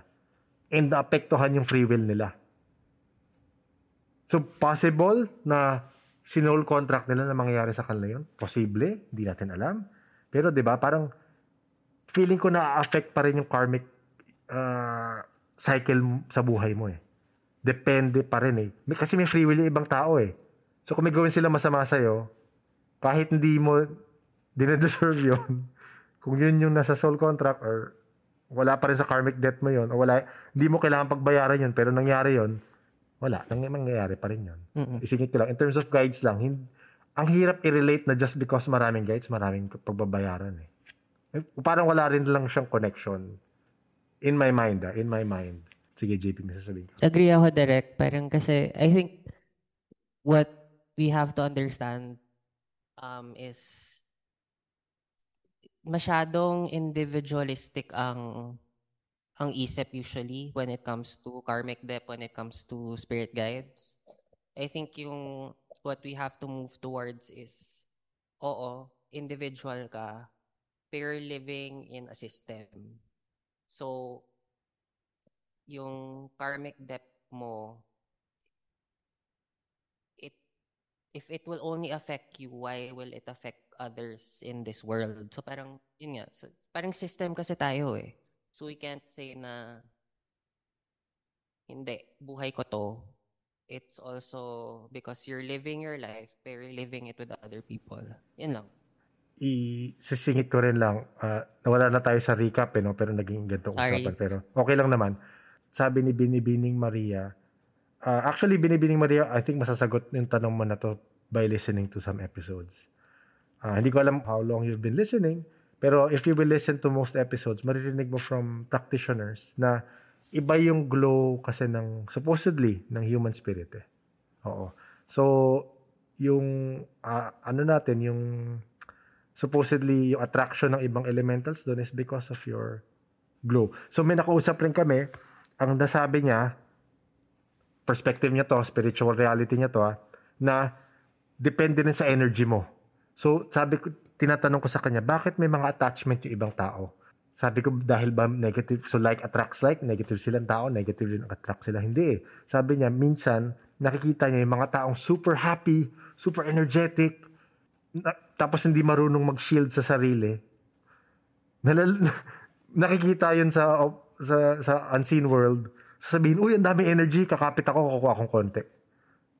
So, after nun, nakakapitan siya, kinukuha siya, so para manghihina siya the next day or depende, iba-iba yung replenishment cycle daw ng mga tao, babalik yung energy niya. Tapos ganun, parang cycle lang.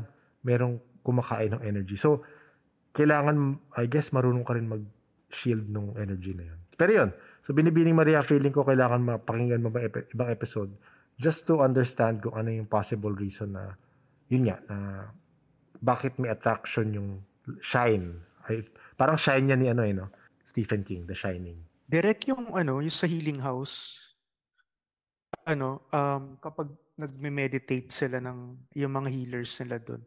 Sinabi lang sa akin to, pag nagme-meditate sila doon, tapos mga alas 6 ng gabi or paggabi na, sinasara nila lahat ng mga bintana nila. Hmm, talaga?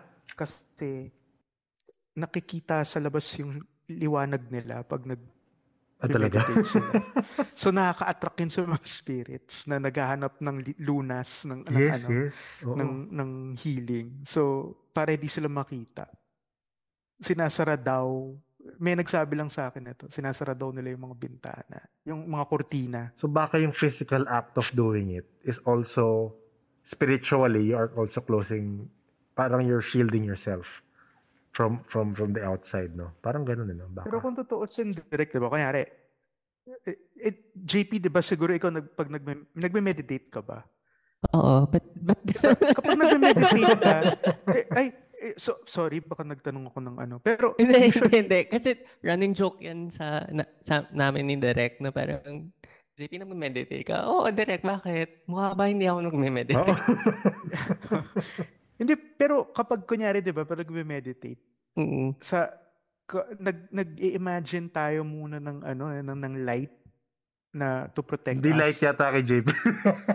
Ah, hindi Eh, ba? Direk, hindi Joke naman sa hindi light. It's more of parang, try, yung, yung sa akin kasi, again, iba yung, iba yung background ko. Um, so, you try to shut down your mind. As in, alam ko, madaming, madami ng Christians na nagalit sa akin when I told them this because parang yun nga, the, uh, ano yun, the, an empty mind is the devil's workshop. But, yung sa akin kasi, the, if I can shut down my mind, dun lang ako magiging open to review the entire day kung ano nangyari at ba't ako nag-react a certain way to a certain somebody. So parang, if I can quiet my mind and shut it down from, eh, alam mo yung parang, oo, tahimik ka nga, nakaupo, pero ang daming, ang dami mong iniisip. Na if I could shut that down, dun ko lang ma-realize na parang, ah, okay, maybe yung interaction namin ni so and so, dapat hindi ako ganun nag-react kasi parang baka, af- baka na-hurt siya or something or maybe, yung parang you just review your day. So, sa akin, I really try to shut down my mind. Hmm. Yun lang.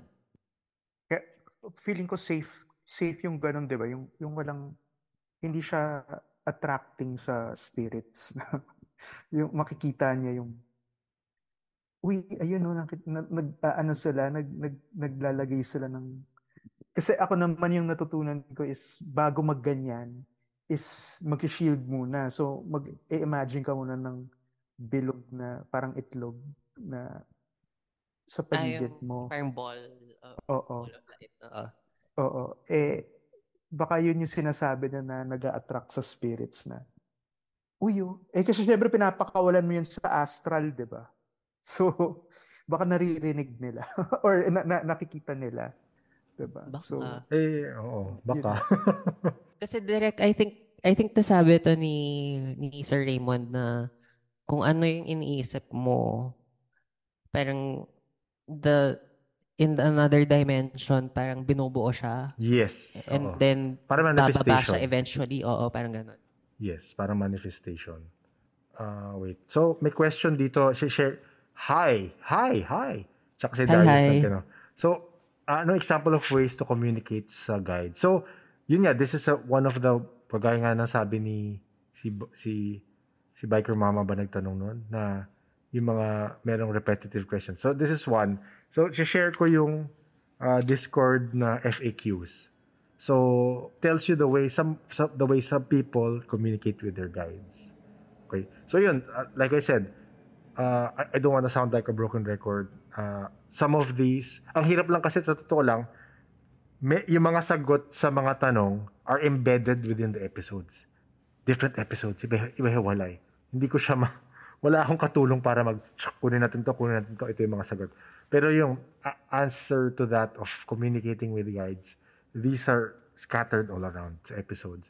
The people have different ways of communicating. So, yung shinare ko na link, that is one of the uh, collated answers ng mga tao sa Discord on how they communicate with their guides. So, yun. Uh, look at the FAQs and you'll see it there. Or direct, I think, ma masasagot ko in a way. Ayan, na parang- go, go. Sige.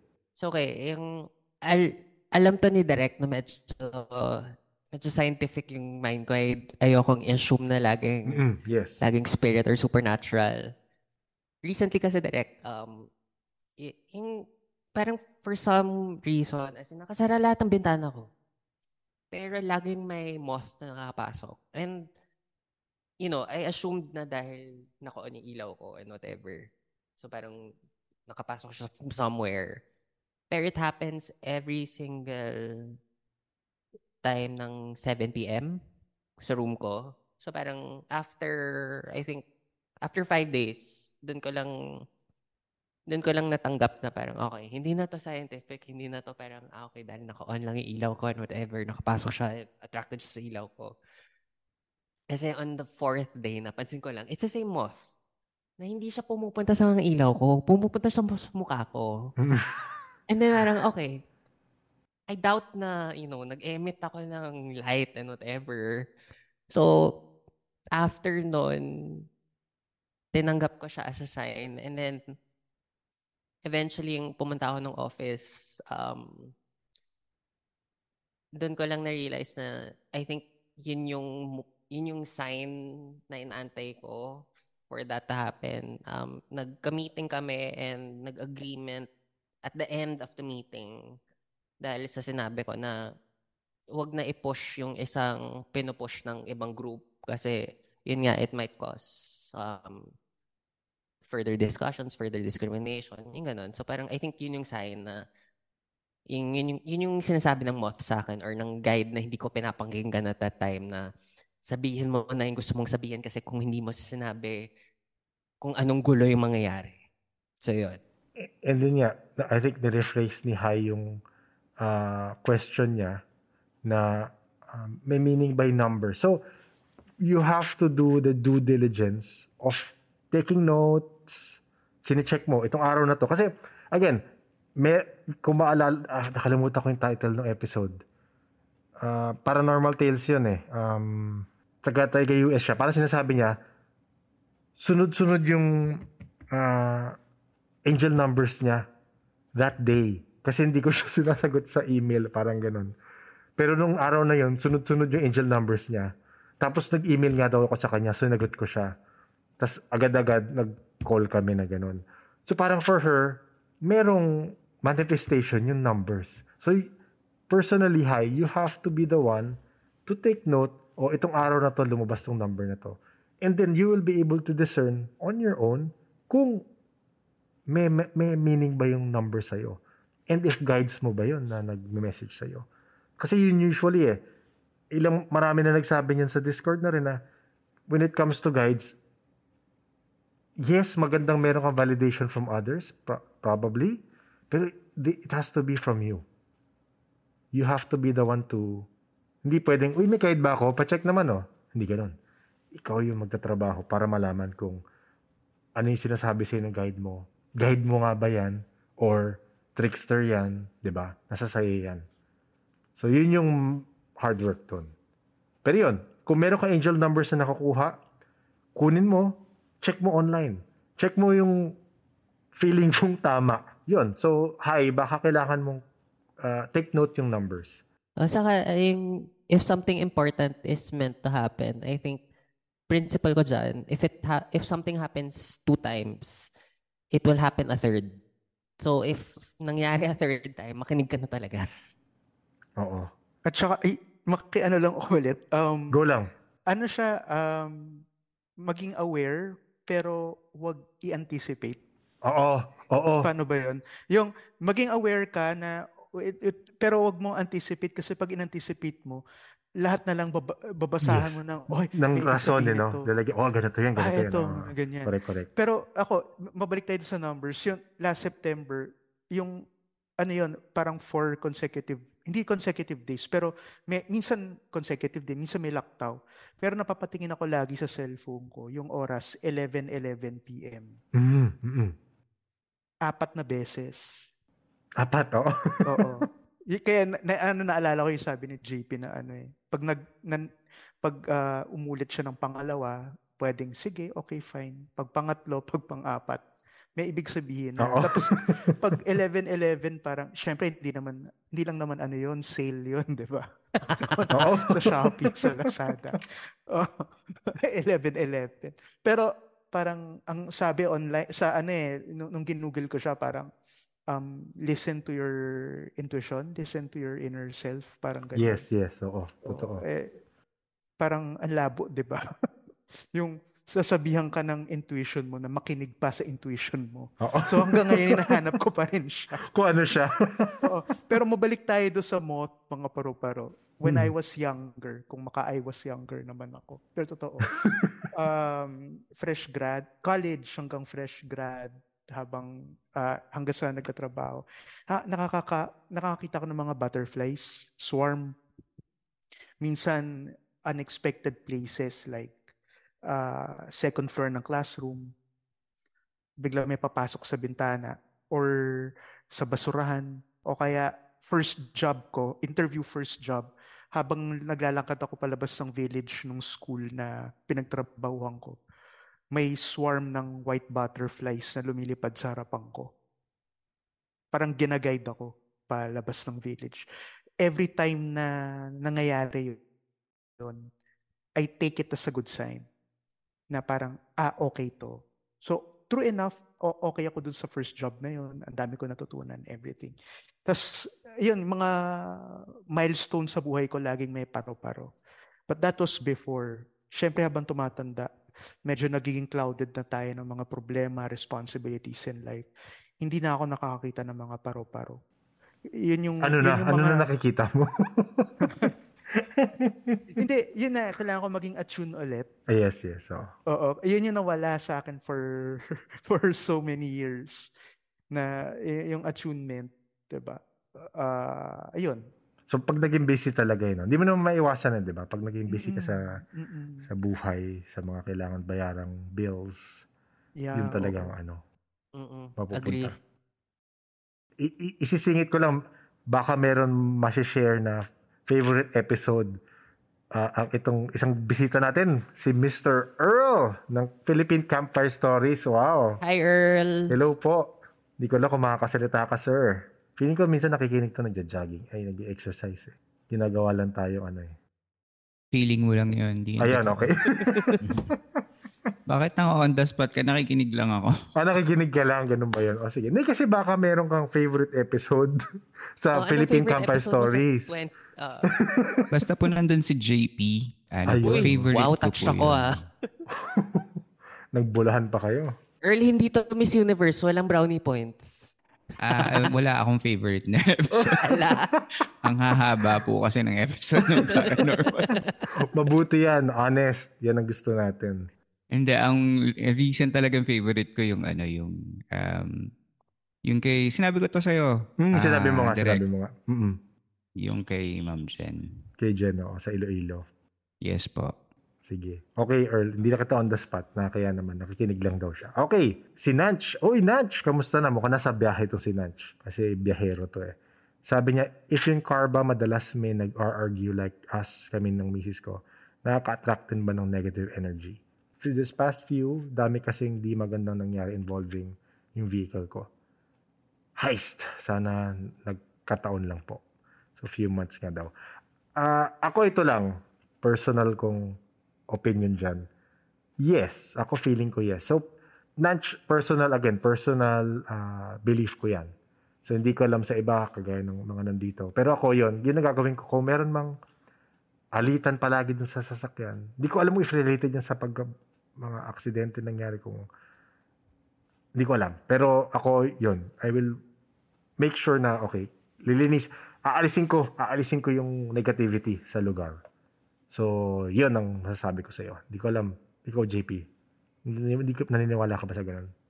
Um, oo, parang you have to think of it kasi lahat ng ginagawa natin, we release energy.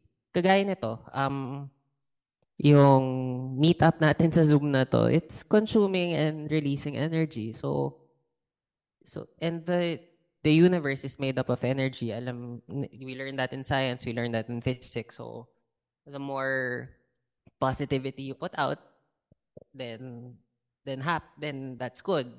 But at the same time, parang what is good for you might not be good for other people. So you, you just have to be aware of what you release, kung ano yung mga sinasabi mo dahil kahit words, it's energy. I think nasabi yan ni Sir Raymond. Yes, oo. Mm-mm.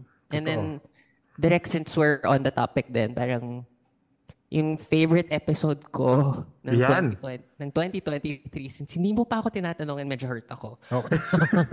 yung kay Kay. Andiyan ka na eh. Oh. Yung kay Kay.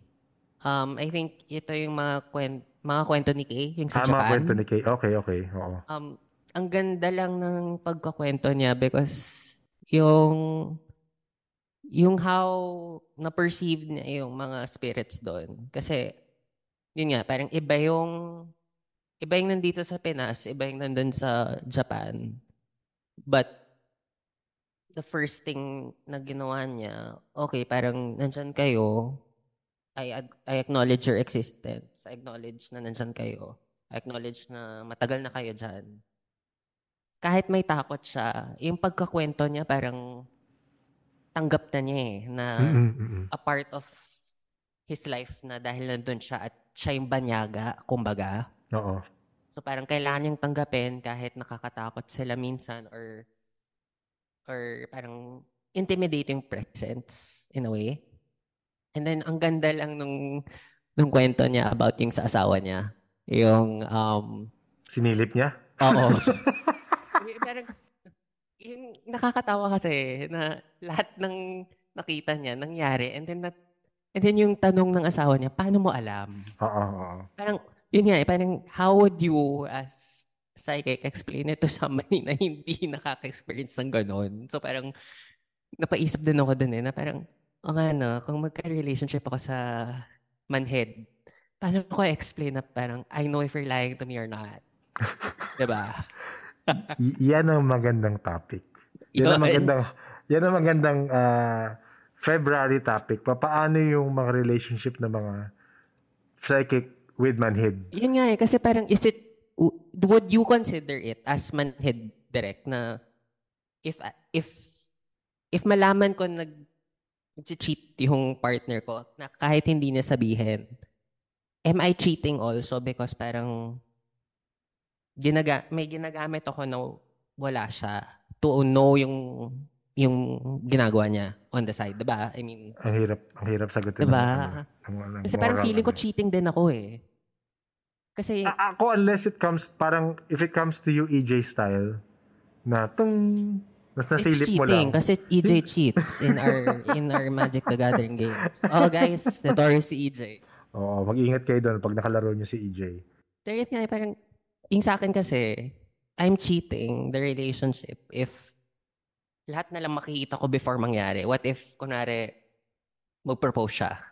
And then, mag-close ka. and, parang, Pa- Intention mo, eh, gawin mo yung intention mo na, okay, pag may darating na information about him, ayoko makuha. Di ba? Pwedeng ganun eh.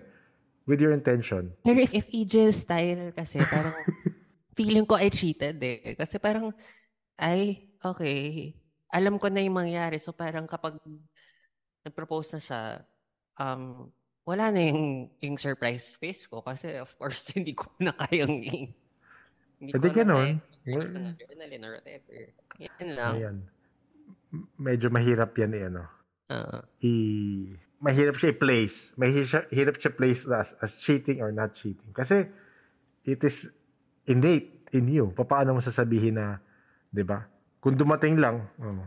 may, merong question si Janelle Rose sa atin. Janelle, feeling ko di kita masasagot. Pero, sige, basahin ko lang. Possible bang during tulog ka ma-access mo yung consciousness ng other self mo sa other world? So, sa mga nanonood ng Doctor Strange, parang yung ganito yung concept na sinasabi ni Janelle. Ah, madami kasing times na panaginip ko, I know it's me, pero iba yung tao. Para bang nakikita ko nangyayari pero walang control sa nangyayari. May times nga din na physically and sa panaginip, nagising ako ng sabay. So, parang ano yan eh, parang parallel worlds uh, experience or hindi ko alam if part of dreaming siya, hindi kita masagot dyan, Janelle. Alam mo, direct since wrap up yung, inte- yung Oh. intention ng recording na to, perfect to eh because it relates sa interview mo kay Luisa. Yung, yung dreams niya.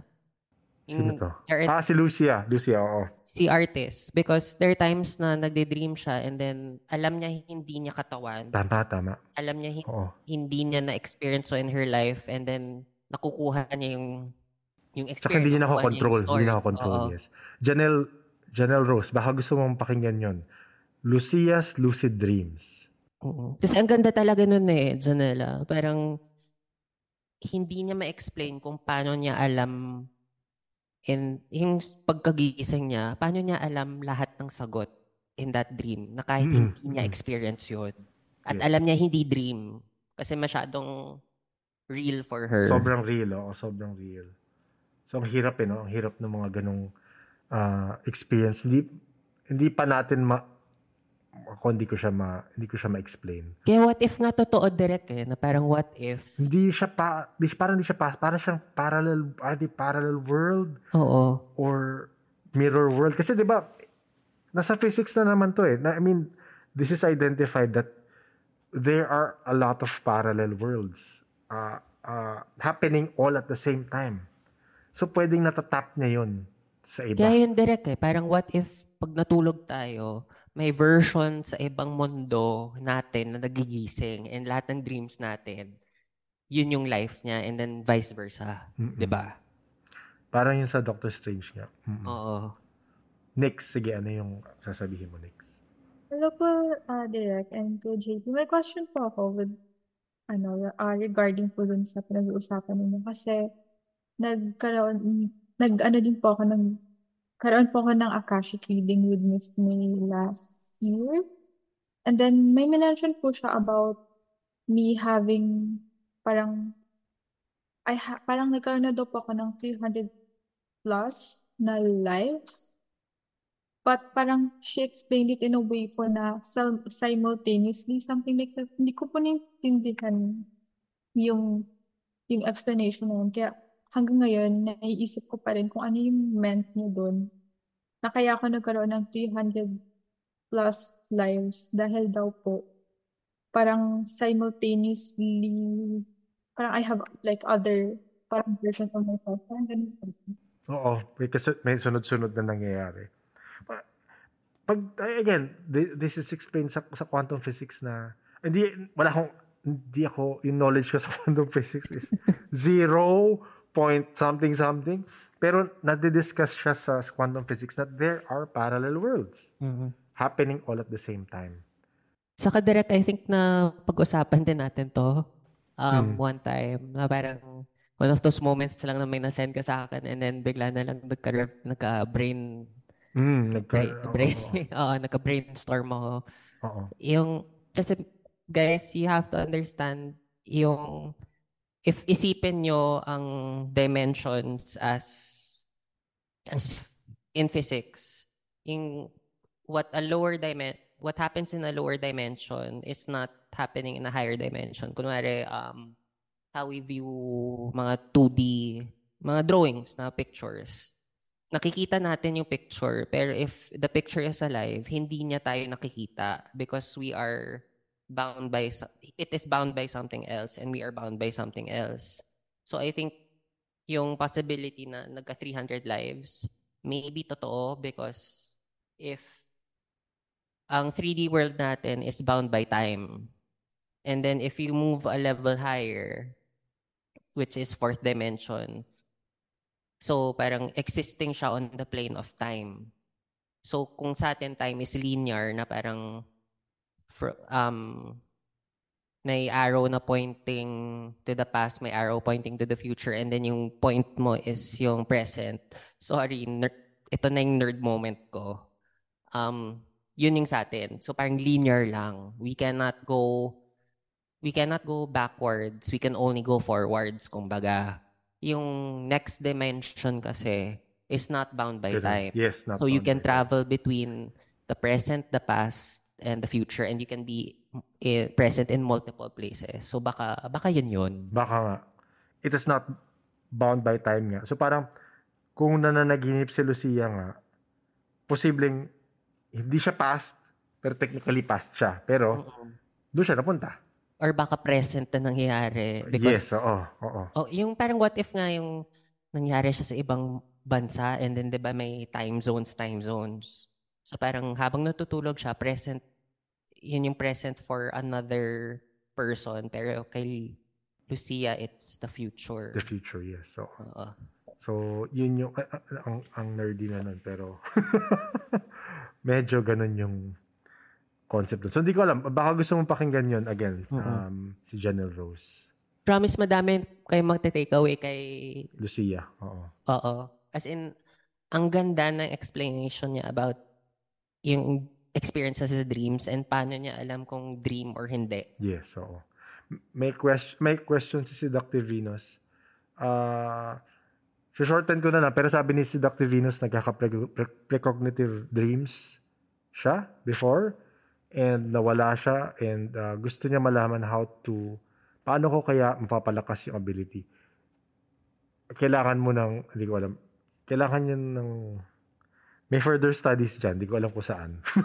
Try nyo. Oo, saan? I think na bring up dun sa episode ni Sir Gerard, yung second mo sa kanya direct. Um, may sinabi kasi siya na eh, baka hindi si Sir Gerard, pero one of your episodes this year, basta alam ko 2023 yun eh.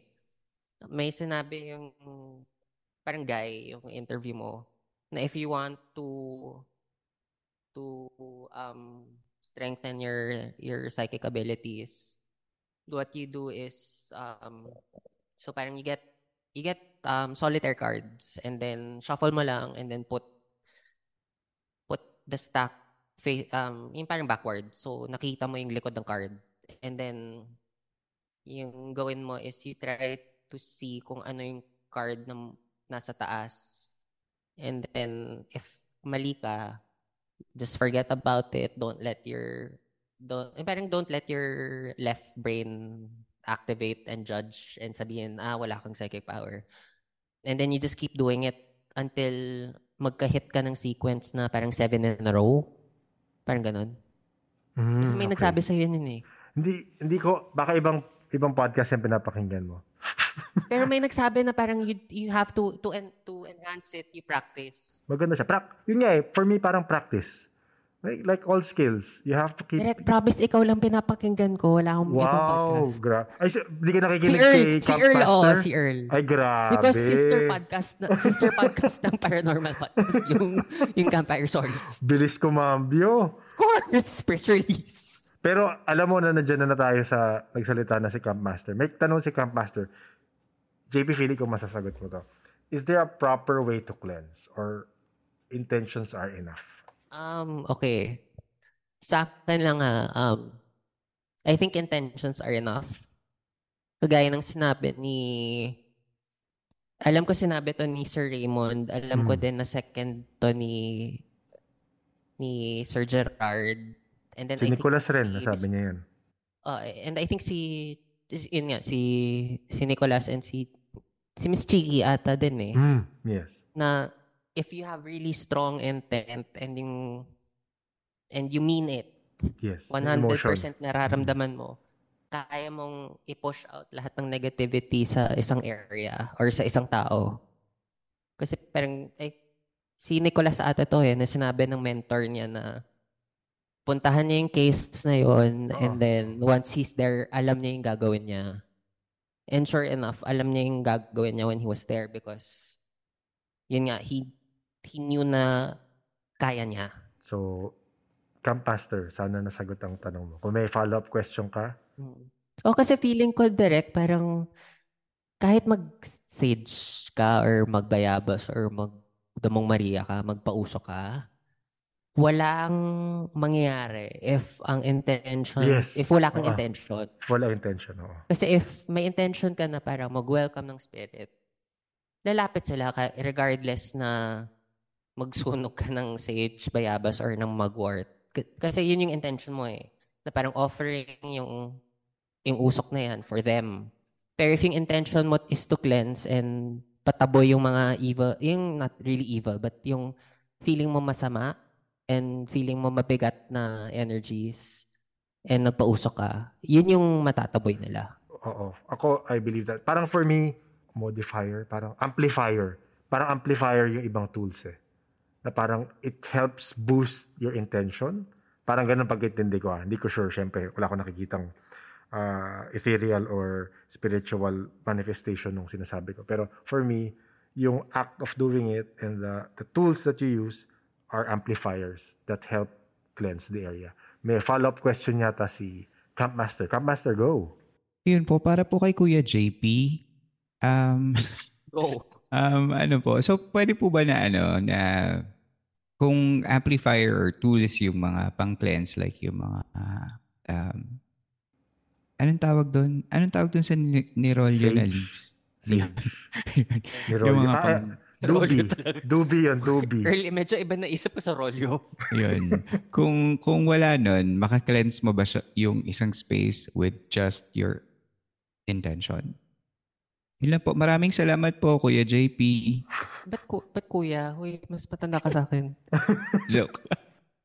Kasi, di ba, I mean, Direct and Earl, I'm sure may na-interview na kayo na parang pare, na kahit mag-insenso sila sa altar or kahit kahit magsalita sila na the- this is ano yun, yung, yung sa communion, I, I forget what they say, na kung wala yung intention na yun, it's just wine, it's just smoke, it's just it's just bread.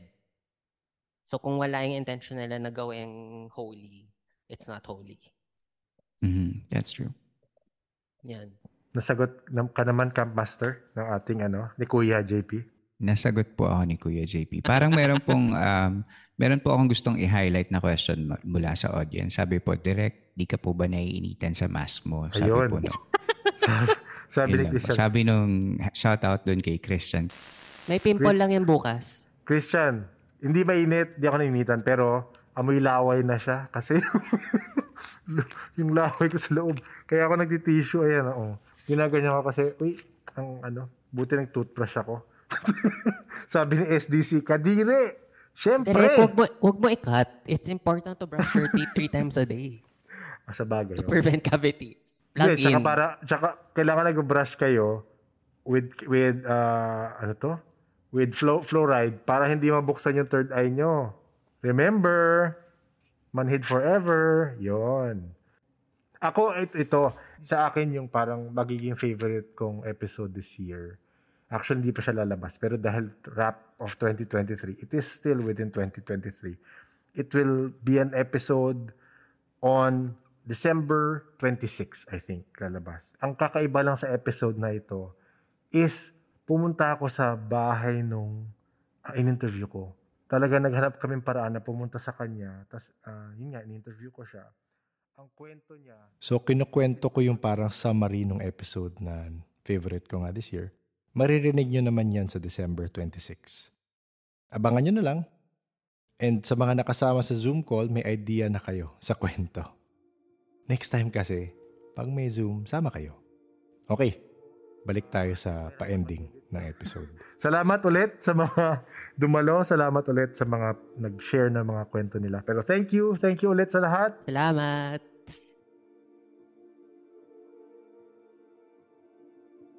Siyempre, maraming salamat sa mga nag-share sa episode. Sila Biker Mama, Christian, Darius, Nix, Jay, JJ. Ibang JJ na naman to.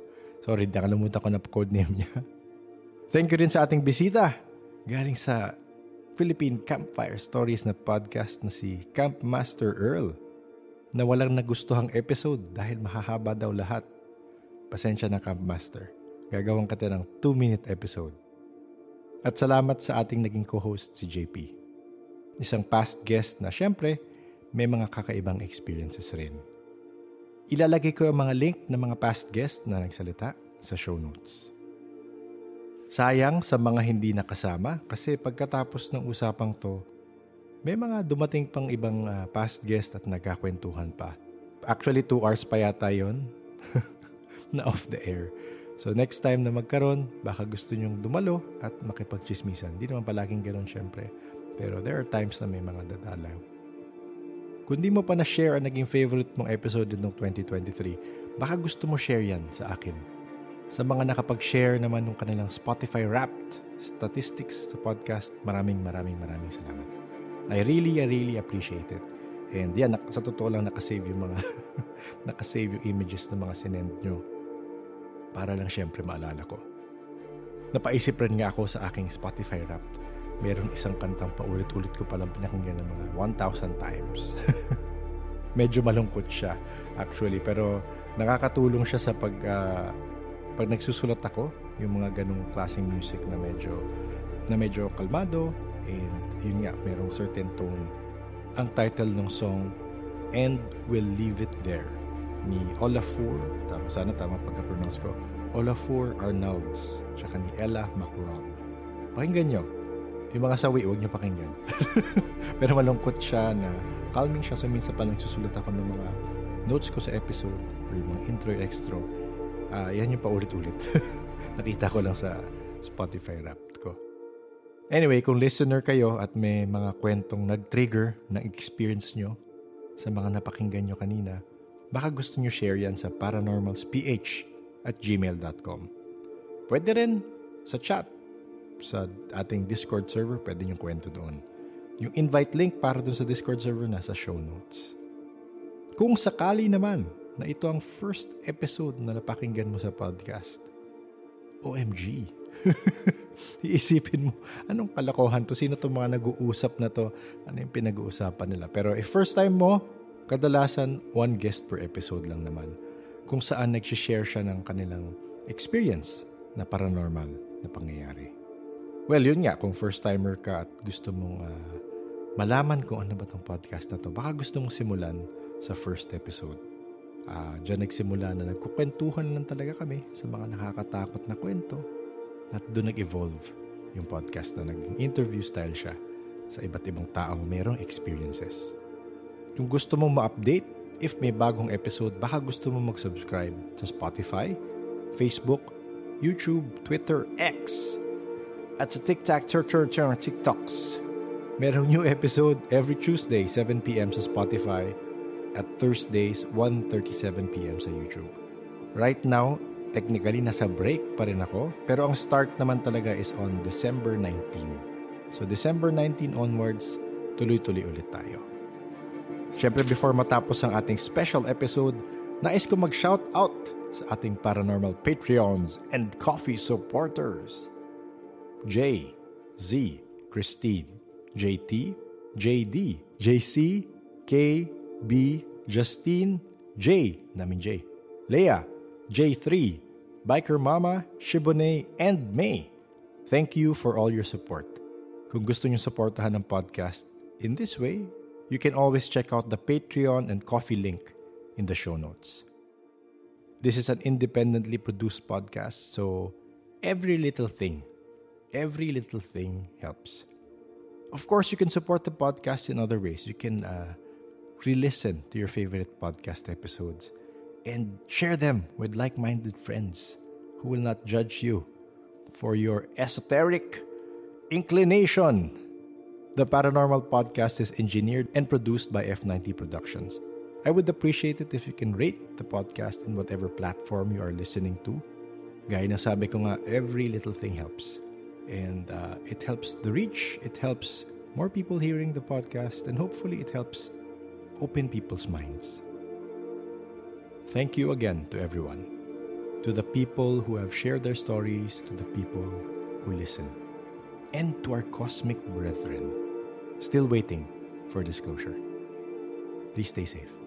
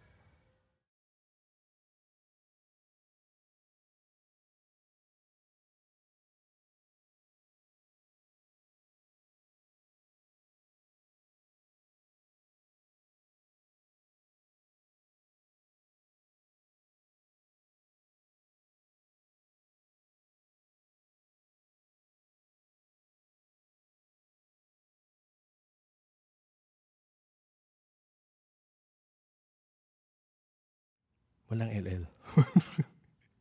Special episode nga. Papahingahin niyo muna ako. Uh, pagbalik ng ating uh, regular programming, mas regular na ang ating LL portion. Pero salamat sa pagstay. Kung ikaw ay nagstay, ikaw ay LL. Latak listener, represent.